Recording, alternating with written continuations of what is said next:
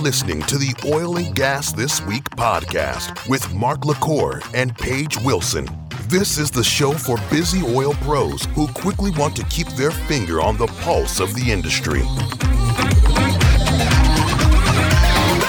And you're listening to the Oil and Gas This Week podcast brought to you by IBM. This is the show for busy oil pros who want to quickly keep their finger on the pulse of the industry. Thanks to everyone for joining us for episode 208, First Friday Q&A. First Friday Q&A, and you know what? Speaking of Q&A, where are our Apple desktops? I don't know. Nobody knows where Apple desktops are. Apple launched an investigation. They've just disappeared. But you know, in 2020, with all the weird stuff, I would not be surprised if aliens are actually stealing Apple hardware. Or it's Sharknado. I'm Or not Sharknado. I'm not even sure anymore. Ah, but speaking of sure, we got another review. Excellent podcast by CM Williams from the UK. Recently stumbled across this podcast. Fantastic content. Ideal for helping to keep us up with current affairs within the industry. Thanks, Chris, petroleum engineer student, University of Aberdeen, UK. We were supposed to be in Aberdeen before this COVID 19 stuff happened, weren't we? Was it Aberdeen? Yeah. Oh, it's such a blur. I don't, we've missed so many things. I mean, I'm just glad we didn't get locked out of the United States. Well, we would have been if we would have went to that conference and launched the oil and gas sales and marketing podcast. When we came back, would have been quarantined for two weeks. So we made the right call, even though we lost a little bit of money. But you know, that's what 2020 is about. Mm-hmm. and speaking of what 2020 is about, let's get in the questions page. All right. So the first one's from Jeff Kramer, which is a firefighter at Crestwood Fire Department. Hey, I'm interested in investing in oil and gas, so I've been trying to hard to learn about the industry. I keep reading articles that say we will reach quote unquote peak oil demand sooner because of the coronavirus. I don't really understand why it will make peak oil demand happen quicker. I was wondering if you could talk about it because I might be misunderstanding what they mean. Thanks. Love the show. Keep up the good work. Your podcast has been the most informative thing I've found to learn. Isn't it cool if firefighters listen to us? Yeah, that's pretty neat. You know, big shout out to our first responders out there. Jeff, so a couple things. Back in the 50s, this really smart guy at Shell named Hubbert came up with this theory called peak oil supply. And he basically, using the technology at, the, at that time, figured out that we were going to run out of hydrocarbons. And at some point, ability to produce hydrocarbons would peak and then start to decline. Well, he was wrong. Not it was his fault. He just didn't have the data we have now. You know, you've heard me say this a hundred times. Hydrocarbons are everywhere, and they're still being made. So the sun will run out of hydrogen before we'll run out of uh, hydrocarbons on this earth. So don't. That's peak oil supply. Now, what you're referencing is peak oil demand which is at some point, a lot of people, myself included, think that the amount of hydrocarbons we use as a world will hit its peak use. And then a lot of people say they'll start to decline. I'm, I'm a little bit different in that. I agree that we'll hit peak oil demand, so the most demand for the entire world but I don't think it will decline. I think it will level off. So instead of a peak and then dropping back down, I think it will hit a peak and then it will level off because hydrocarbons are the most important molecule to mankind. Your heat resistant suit that you wear when you're on the jobs, made from hydrocarbons. The hoses that pull the water, made from hydrocarbons. The seals in your water pumps, hydrocarbons. I can go on and on. And so a lot of people right now are saying this whole COVID 19 thing will accelerate peak oil demand. I disagree. This is a blip on the radar. If we look at the need for hydrocarbons in the world, and we look at over, say, a 20 year slice of time, this is just going to be a little dip in that line. As things start getting back to normal, we'll see the acceleration of refined products of fuels and plastics and everything pick back up, and we will get back on our road to where every year we use more and more hydrocarbons. The thing about the peak oil demand is there's a lot of misunderstanding about what hydrocarbons do, how important they are to the world economy and to actually moving a lot of these smaller populations up to current Western lifestyle. So I wouldn't worry about peak oil demand. It will happen. I think it's going to happen around 2150, 2200, something right around there. So it's a ways off. We'll But- all be dead. Yeah. Well, but even then, when it hits, I don't think you'll see a decline in hydrocarbons. Like I said, I think it will start leveling off. So I wouldn't worry about it from an investment strategy, Jeff. I wouldn't worry about it. I would actually look at this opportunity to pick up stocks for pennies on the dollar. I've done a little bit of that. Also misjudged the market early on and picked up some shares for 10 cents on the dollar instead of pennies on the dollar. But uh, this is just a blip in the world of, of investing in the oil and gas world. So nothing to worry about, Jeff. But thanks for reaching out. Yeah, so I'm going to let you read the next one because he writes in every month and he has given us guidance on how to pronounce his name. So I'm going to give let you swing at it. So Ludowick Hoff, a big fan of the show. He writes in actually multiple times uh, every month. Appreciation. He's in the Netherlands, or he's from the Netherlands. He has businesses all over the world and a lot of stuff in China. He was actually supposed to come to the U.S. You told him this is not a good time to come to the U.S. Well, yeah, that's when Trump closed the borders. And so he shot me a, a Facebook Messenger the last couple days saying, you know what? I think I cancel my plans to the U.S., which is smart. Just give it a while and come back. Anyway, here's his question. What is your idea about the Prelude situation? He's referencing the Shell Prelude, the LNG uh-huh. facility. The Royal Dutch Shell ship that is not working for months due to technical non-functions. To me, it sounds terrible, blowing billions in just one boat and then it can't work due to technical reasons. Is something like the Prelude the future for offshore exploration? Sounds great to me. No pipes to be built, no refinery, all in one boat. Okay, well, really big boat. It's one of the biggest vessels ever built by humankind. No kidding. It's it's four cities. It's four Crowleys out in the water. That ain't- or that's a four t- Zacharys. That- I'm going to say that's a town. That's not a city. Paige and I are from small towns in Louisiana, so that's an inside joke right there. So, so to answer your question, it is a fantastic idea because it's basically the complete value chain in one vessel. So, it's a FLING, which stands for Floating Liquefied Natural Gas Facility. The cool thing, or you'll hear people call it FLNG. The Prelude is the largest one in the world, built by Shell. Uh, Technip FMC had a lot of, of work in that as well, as long as a lot, of, a lot of other EPCs. And what it does is it actually goes to the well offshore, the gas wells. It then downloads or or uploads, how you want to look, however you want to look at that, from a riser, the natural gas, stores it on the vessel, then on the vessel converts it to liquefied natural gas, so cleans it up, chills it, compresses it. Then that vessel stores liquefied natural gas, and that vessel unmoors and brings it to market. So no building pipelines, no worrying about building LNG facilities on shore and then having to ship that LNG in a separate vessel somewhere else in the world. This kind of does it all, and it's a great idea. It, it was a good idea for a long time. This is not a new idea. This idea has been around for close to 100 years. It just we did not have the technology prowess to build something like this. Now back to that, it's down. Yeah, it's down because they have some electrical problems, but they're making sure they're going back. Shell's make sure they go back and inspect everything. So they literally could turn this thing back on now, but they're saying no for the safety of our people and for the people that come closest. We want to inspect everything. That's why the, the downtime's been so long. And this is not really a future of offshore exploration. Offshore exploration involves a lot of seismic, a lot of studying the seafloor, a lot of spudding and then drilling test wells and look at production. That type of engineering doesn't lend itself to be in one vessel, but this is a really cool way to bring liquefied natural gas to parts of the world that you don't want to build all that infrastructure on land. In this case, the Shell a Prelude sitting off the coast of Australia. Well, and and this is the time to to be thorough, you know. Well, this is time to be thorough, and also at the same time, you know, you look at what's going on in the world right now. I guarantee you, Shell's having trouble getting technicians out there. Yeah. And so the smart thing to do is what they're doing is wait, wait till we get the right people, wait till we get the right inspections. Let's make sure the third parties say everything is safe, and then we'll light this thing back up. But if the audience, if you want to see something really cool, you need to see the construction, the videos on YouTube, the construction of this thing. This is unbelievable that man can build this sort of thing. And we pulled it off. It actually came in, I believe, at budget and under time when they first built this thing. Oh, So, wow. That's- yeah, hats that's off to- impressive. that's world class project managers. Hats off to Shell for pulling that thing off. Ludwig, don't worry about it being down. It's just the right thing for Shell to be doing during these crazy times in 2020. It'll come back. It'll start producing LNG probably in the next 30 or 45 days. Unless the world ends. I'm just saying. All right. So next question's from Jason Lee. Hey, Mark and Paige, longtime listener of the This Week in Tech podcast. Love them. We'd love to hear y'all discuss the layoffs that have broadly impacted our industry and now hitting across all the majors, with Exxon being the latest. I'm noticing that while people leaving oil and gas for big tech and consulting is nothing new, it seems to be much more common these days. I feel in five to 10 years, this will also be looked back on upon as a double black swan for skilled people leaving the industry and likely never coming back. In our industry, that's bound to create a shortage of people with the right mix of technical and domain expertise that can make profitable, but also safe and environmentally responsible businesses decisions at operators and service companies.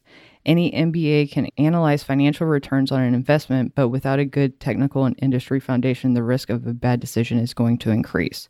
Hopefully, we can come out of this better and stronger, but I think we're already at the point where some things will be felt a long, long time. Uh, 100% agree with you, Jason. It's actually started happening a couple years ago before the crazy 2020.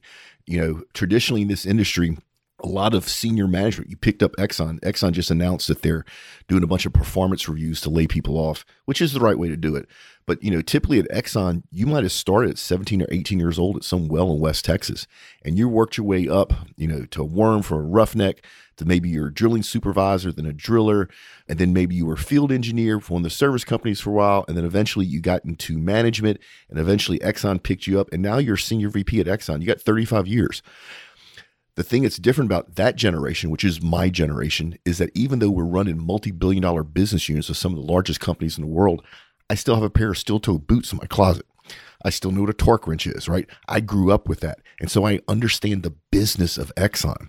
To your point, the MBA coming out of school who's super sharp, super smart, super motivated has never been on a field, uh, you know, has never seen slips or chains, you know, doesn't know what a pipeline is or a choke, or how you pack a valve. And so that knowledge loss, that tribal knowledge has been happening for the last few years. And I've been talking about it for a while. It's a major issue facing our industry. And then, Jason, you're right. As we accelerate, as the industry becomes faster and leaner and more high tech, a lot of the emphasis has been on the technology side, you know, things like machine learning, artificial intelligence. I mean, you look at most of our sponsors, they're hip deep in, in a lot of that sort of stuff. But you can't train the machine unless you've done the work yourself.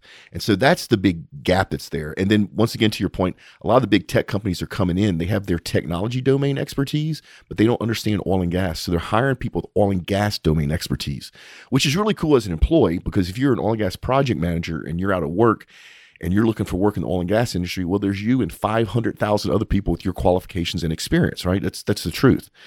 But you go to one of the big tech companies, you're the only one there with oil and gas project management experience. So something that is common in, in the oil and gas industry is rare on the tech side, which is good for you in your career.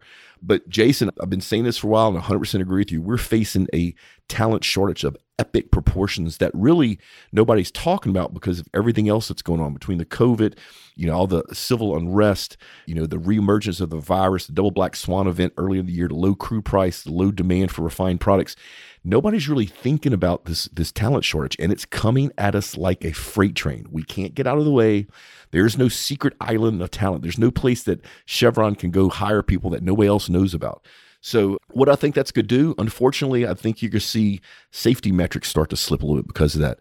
Unfortunately, I think you can see project due dates and deliverables start to slip. I think you can see a lot of young people with good intent come into our industry who go work their butt off, but they're going to make mistakes because they don't have the experience. And what I hope is that that learning curve happens quickly so we can get back to being a safe, environmentally responsible industry that we've always been. But yeah, Jason, I agree with you. It's coming at us. We can't get out of the way and we're going to have to deal with it. And the companies that see this and recognize this and that account for it in their business planning are going to pull way ahead of the companies that aren't thinking about this right now. Yeah, I mean, you think they'd be a little more prepared since the last downturn, but this, I mean, this came out of nowhere. It came out of nowhere, and we never really co- recovered from the last downturn. So yep you know, people that were spared the last downturn that got hit with the layoff this downturn, they're not coming back, right? The people that are my age are taking retirement packages. They're not coming back either.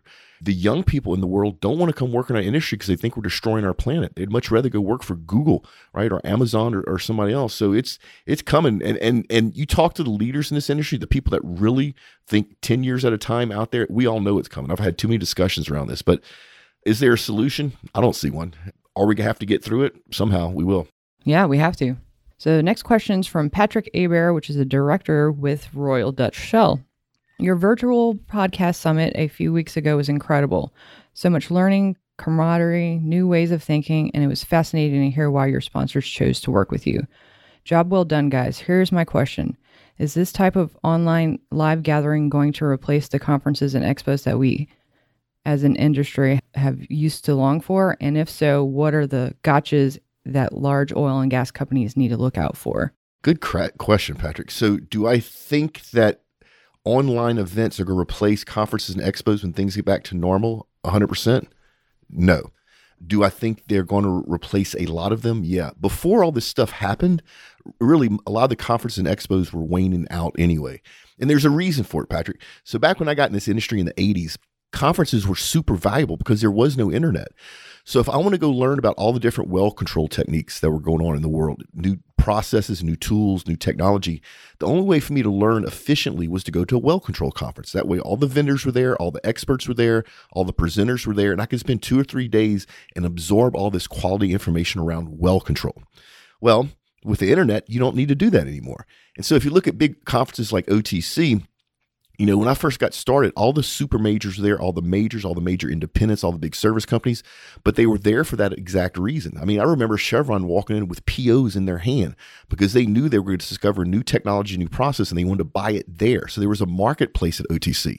Now there's no marketplace anymore. Once again, the super majors don't need to go to do business, right? They can do everything online or they can learn about things online. And if you look at the big conferences, the quality of the attendance has changed. It used to be business leaders were the ones walking the floor. Now it's sales and marketing people. And as a please no hate me, as a reformed salesperson myself, I like being around sales and marketing people. So that trend had already started, Patrick. What's happening now is just going to accelerate it. And the interesting thing is it's funny. So I've watched a lot of companies try to replicate the in-person conference experience online. And I think that's the wrong way to do it. And it's not the way that we're trying to do it. You know, part of of the conference is that the story itself unfolds in front of you. So you're walking through a conference, you talk to a vendor, you go sit in a presentation, you're creating the story that you want. You're learning what you want to do. You can't do that online. So I think the companies that are trying to replicate the online conferences online are going about it the wrong way. Thank you for the kudos on our virtual podcast summit. If you noticed, we didn't try to replicate that. We had very interesting sessions. We moved very fast. We basically told a story about the value of podcasting in the oil and gas industry from the very beginning to the very end, to the end of the vendors, right? So I think the companies that are able to pivot and tell their business stories in a different way online will absolutely take market share from real in-person conferences. At the same time, the very big mega oil and gas conferences, I think, are, are nowhere near as valuable. And what's happened this year is going to increase companies understanding that. But I think the in-person live niche conferences are super valuable. So if you had a niche conference around machine learning in downstream in oil and gas, I think that's super, super niche and be super valuable in person, but it's going to be a small conference. And then what are the gotchas that large oil and gas companies need to look out for? Number one, and please don't take this the wrong way, probably your own internal marketing team. Your own internal marketing team has grown up doing live events. It's a big part of what they do they have not necessarily seen the fact that those live events have been devalued over the last 10 years. And so, by nature, they're going to want to continue to do what they do, but do it virtually. And like I said, I think that's a mistake. I think you need to totally rethink how you tell your company's story and the processes that you use to do it online. I think the way you do it online is radically different than the way you do it in person. You know, nobody wants to go online and try to navigate to a virtual booth. And I've seen a whole bunch of that. That's just not valuable. I think you're better off having whoever you'd have in that virtual booth be part of your storyline that's that's online. So I think a couple of gotchas you have to look out for is your own internal marketing people trying to replicate what they've always done because they're comfortable with it.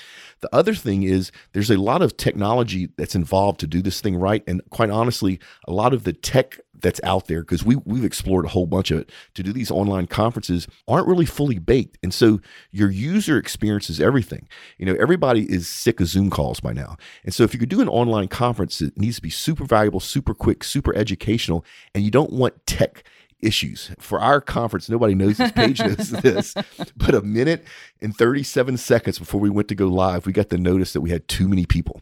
So we had over 4,000 people waiting to get in the door, and the, literally the technology broke because of the load. And so I was very proud of my team. Nobody freaked out. Uh, immediately had people get on the phone, upgrade the type of uh, technology we were using immediately. Other people got online and started asking people to drop off, and we pulled it off. And if you go back and look at the video that's now sitting on OGGN YouTube, you can tell that in the first minute or two, we were hunting for the right solution while we were live. And then we settled into a routine. A big shout out to Warren. He really did pull it off you see him emceeing that whole event. What nobody knows is 37 different people were texting him the entire time. I was one of them. Yeah. and I was too. So, once again, even that process isn't the type of process that a, a, big super major would follow. You know, they want all that command and control. You want to hand everything over to marketing. And it's almost like instead of trying to do an online conference the old way, I mean, instead of trying to your marketing team trying to do an online conference the way they did in person conferences, it's almost like your marketing team needs to learn how to be a running gun TV producer. You know, think about the the camera crews that show up at some war zone or some accident and there's a producer calling a shot camera one do this camera two do this person one your turn person two that turn. That type of nimbleness is what's need to pull off i think a good online event. Not the old command and control and everything's laid out six months ahead of time and you follow this rigorous process. So hopefully patrick that helps. If you want some more help give us another month. We could try it again another live stream and let's see if we if we pull that one off better. All right so next question's from donna fulbright. She's a technical writer at schlumberger Paige, you make a great addition to the show. Thank you. Plus, girl, you know how to pick a, out the best professional professional lipstick colors. Now that's a valuable skill set. Well, I'll give you as much, Paige. You're way better at I am. Oh, well, th- th- I I would hope would so. hope Here's my question: What is the difference between the Department of the Interior, the, the Bureau of Land Management, and the Office of Natural Resources? What do they each do that's different than the other? Love the show, guys. Well, so the Department of the Interior is obviously federal. So Bureau of Land Management actually sits under there along with BSEE and BOEM, but BLM is actually land based and BSEE and BOEM are offshore. Office of Natural Resources, that varies actually per state. Now, if you're talking about the Office of Natural Resources revenue, that's under the Department of Interior as well. Which I bet is what she's talking about. So, what is the Department of Natural Resources? What do you say? Revenue. Revenue. What yeah. do they do? They collect money. All right, so everything's under Department of Interior, and then it's basically subdivided between managing stuff on land, managing stuff on water in Yeah, the U.S. Right. and then you have another group that just man- manages money. Right. But that's also under the DOI as well. Okay, but each state has its own for the most part has their own office of natural resources which deals with if you're on the coast state waters or onshore activity yeah. So because I'm learning here too, so basically you have parts of the federal government that oversee the oil and gas industry at a high level, and then you go to the states level, and the states may have different criteria than the federal government, or maybe even the same, but it's still a, a Yeah. separate set of criteria. right Okay, which means you just have a lot of people you have to answer to. just a lot of a lot of different jurisdictions I don't know how you did that. a lot of spreadsheets a lot of spreadsheets Uh, all right, let's go to the next one. All right. Next one's from Bob Lehman, which is the vice president at SunPower. I see a lot of talk about how all the wild events in 2020 will be the final nail in the coffin for oil and gas, and it's accelerating the adoption of renewables. I would love to know your thoughts around this. I'm not in the oil and gas industry, but I am a loyal listener and look forward to this show each week. So you guys rock. Hey, Bob, I'll tell you a secret. You know who owns a big part of SunPower? Total. So you're kind of in the oil and gas industry that you don't know. En français. Yeah. So, so SunPower is a manufacturer of, of basically solar cells, if I remember correctly. Total invested them years ago before all this stuff started happening. Very good question, Bob. I've heard the same thing. Let me tell you what's really going on here. And here, and I love renewables. One of our new shows will be about renewables. So, you know, I've, I've always said that our mix in humankind has changed and it will always will change. And there's a place for every type of energy. I think I see us all together as one group. I don't see us as competing. I hate the fact that some people try to make us compete because we're not. We're all just energy. But let me tell you what's what's one of the things that's threatening actually renewables here and in Europe. So this low crude and gas price actually hurts the adaptation of renewables. It's expensive to build a windmill or solar farm. And when you're looking at providing electricity for your state or your country or your province or whatever, and the price of natural gas is so cheap and the price to build a natural gas generation plant is so cheap why would you move to renewables where the upfront cost is significantly more? And i realize that after 10 years the costs level out but these low hydrocarbon prices are going to hurt the financial viability of renewables at scale. And that's going to happen for as long especially natural gas. As long as natural gas stays low it's hurting renewables. The other thing is most renewable projects here in the us and also in europe have some type of subsidy to get them off the ground. Either the federal government or the local state governments or a combination of the both. Well, that's money that comes out of their budgets. Well, right now, the federal government and the state governments are hurting budget wise. This year's not so bad because they're spending money they made last year, but wait till 2021, right? Look at all the tax money that nobody's getting because nobody's shopping, nobody's flying, nobody's buying cars or surfboards or volleyballs, right? So 2021, the budgets for all the governments will be hurting. And so the renewables would get less of a piece of that because of that. So when I'm looking at the re- renewable marketplace here in Europe, not globally, but here in Europe, y'all are really in a bad place, just like we are right now, for for slightly different reasons. But you know, it's gonna be hard to get people to show the value of building wind farms when it's half the price to make electricity from natural gas. So it's not the final nail in the coffin. There is no final nail in the coffin for hydrocarbons. You've heard me say this a hundred times. It's the most valuable molecule to mankind. It's just things will change as we move through time. It will be interesting to watch. The price of solar, especially, has gotten so cheap that a lot of these emerging economies, think of China or India or Vietnam or whatever, it's actually cheaper for them to build individual solar battery combination. So think if I'm living in a village in China, it's actually cheaper for me to put up a handful of solar cells, a couple of lead acid batteries, and now I have enough power for my family and my family next door and the next door and next door. I have enough power for four families because all I really need is enough to recharge a cell phone, run a small refrigerator each house, and a light bulb or two. And so if you think about that, it's it's gotten away from the distributed model that's taken over most of the world, where you have centralized power generation plants, you have centralized distribution, think power lines, and then centralized retail. If each little housing group or each little village has its own solar program, there's no reason for a distribution. You don't need to build power lines. You'll never need to build power generation. And so it's going to be interesting. I think that's one of the challenges that we're seeing moving forward is as these emerging economies come out of their agrarian lifestyles, are they okay with the low cost of a small solar installation to give them basic electricity needs?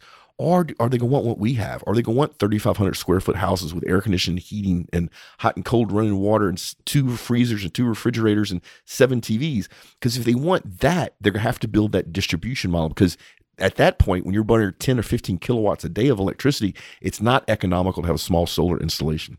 And speaking of small solar installations, I'm actually starting to investigate putting solar at my house, my personal house. I, I want to experiment with it. So if, if anybody out there has some feedback or some advice about solar for residential, let me know because I, I do want to actually see how that works and see how that affects my cost of living here in Houston. But yeah, Bob, it's it's not the nail in the coffin of oil and gas and the renewable part of our energy industry is also hurting too because this double black swan COVID 19 stuff. But as we go forward in time, we always need energy. It's it's safe, reliable, abundant energy is what allows us to educate everybody, our kids, which allows us to have stable food supply and, and knock on wood, maybe stable geopolitics. So we're moving ahead, just like renewable. So we're, we're kind of hand in hand getting through all this mess. So, but appreciate you reaching out. All right. So the next one's from Marcy Davis. IT forensics investigator. Ooh, that sounds interesting. At uh, Chevron. I know our industry is going through massive layoffs right now, and we never really recovered from the last downturn in 2014, which you just addressed. It's demoralizing and at the same time scary. Are there any bright spots that you can share or positive news? OGGN has been a beacon of hope for a whole bunch of us. Please keep on producing this amazing content. Damn it, Marcy, you made my eyes sweat for that. I've never been called, we never been called a beacon of hope before. So, first thing, you're right, Paige. IT forensic investigator sounds like some some TV show you and I would watch. yeah, it? yeah, for sure. record and watch. I'm not quite sure what that is. I got a feeling that she's researching bad guys on the IT infrastructure. Anyway, so Marcy, to answer your question, yeah, there's a lot of bright spots. Your own company, as bad as everything is, I went and checked before we got on the microphones. You're looking for 397 positions. Chevron is here in Houston. You're looking for over 11,000 globally. So, yes, the job market isn't good. Yes, companies are laying people off, but they're still hiring. And I went and checked out all the super majors. All of them there have huge hiring programs. They're all looking for stuff. Now, it's interesting. They're looking for extremely niche talent. So, if you're in the industry and you've been laid off, or you're worried that you could be laid off, one of the things I would do is I would hit all the job boards for the, for the super majors, right? There's five of them. Chevron's one of them, Exxon, Total, BP, and Shell. And see if you see something in common. Go through job boards. And if everybody's looking for Java editors or if everybody's looking for uh, tungsten welders or, or, you know something specialized go see what it takes to pick up that skill set because if they're all looking for it the odds are it's it's in high demand there's not enough talent out there for that so even in this downturn event they're still hiring as far as other bright spots marcy there's parts and pieces of our industry that are actually booming through all this bad time. I feel guilty. Our business is booming through all this, right? So we just write, I just write more charity checks to try to make things better. But 3M, you know, when you think of 3M, you think of Scotch tape and you know post-it notes and everything else. But their business is booming. A lot of the technology companies, their business is booming.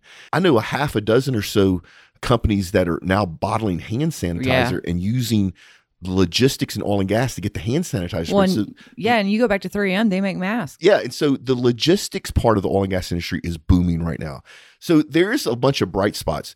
And looking toward the future, I, mean, I know 2021 seems like it's a long way away, but I'm telling you, we get to the first quarter of 2021, we're back to $60, $65 a barrel things will have gotten much more efficient in our industry. We've and things will be much better. That's that's when we start climbing the, the mountain up. So, but Marcy, thank you, and and, and literally the a beacon of hope thing really did touch me. So I appreciate it. All right, the next question is from Todd Lacombe, facility specialist at Halliburton.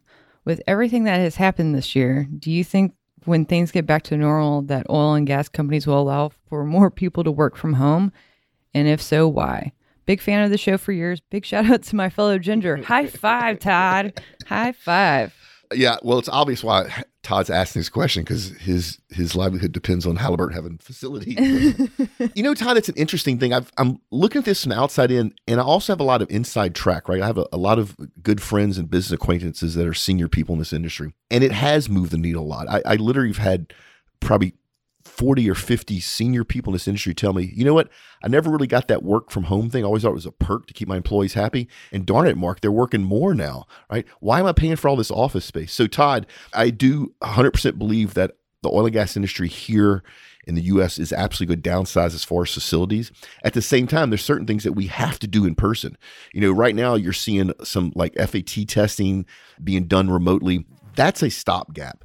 If, if, if I'm getting ready to buy a blowout preventer and I want to make sure it's tested before I sit on the bottom of the ocean floor. I want my people there and I want a third party there to inspect that blowout preventer. We're going to go back to that when things get back to normal. The third party remote inspections are something just to get keep things moving right now. That's not going to stick. But a lot of the people that normally would work in town or in the office, however you want to call it, a lot of them can work from home. And for the companies that let that happen, it reduces their cost, which is what we need to do. It reduces their overhead. And then another thing that nobody's thinking of is it improves employee satisfaction.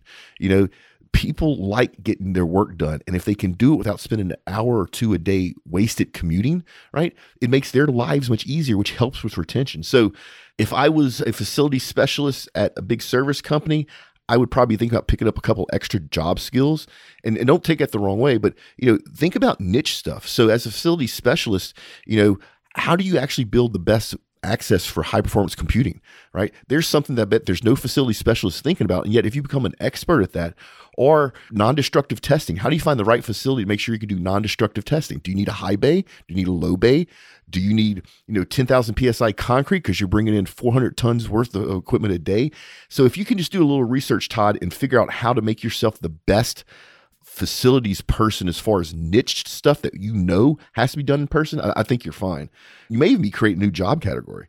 But yeah, I have no doubt that when things get back to normal, oil and gas companies are shrink how much they have their people actually show up to an office somewhere. All right, I think that's it, Mark.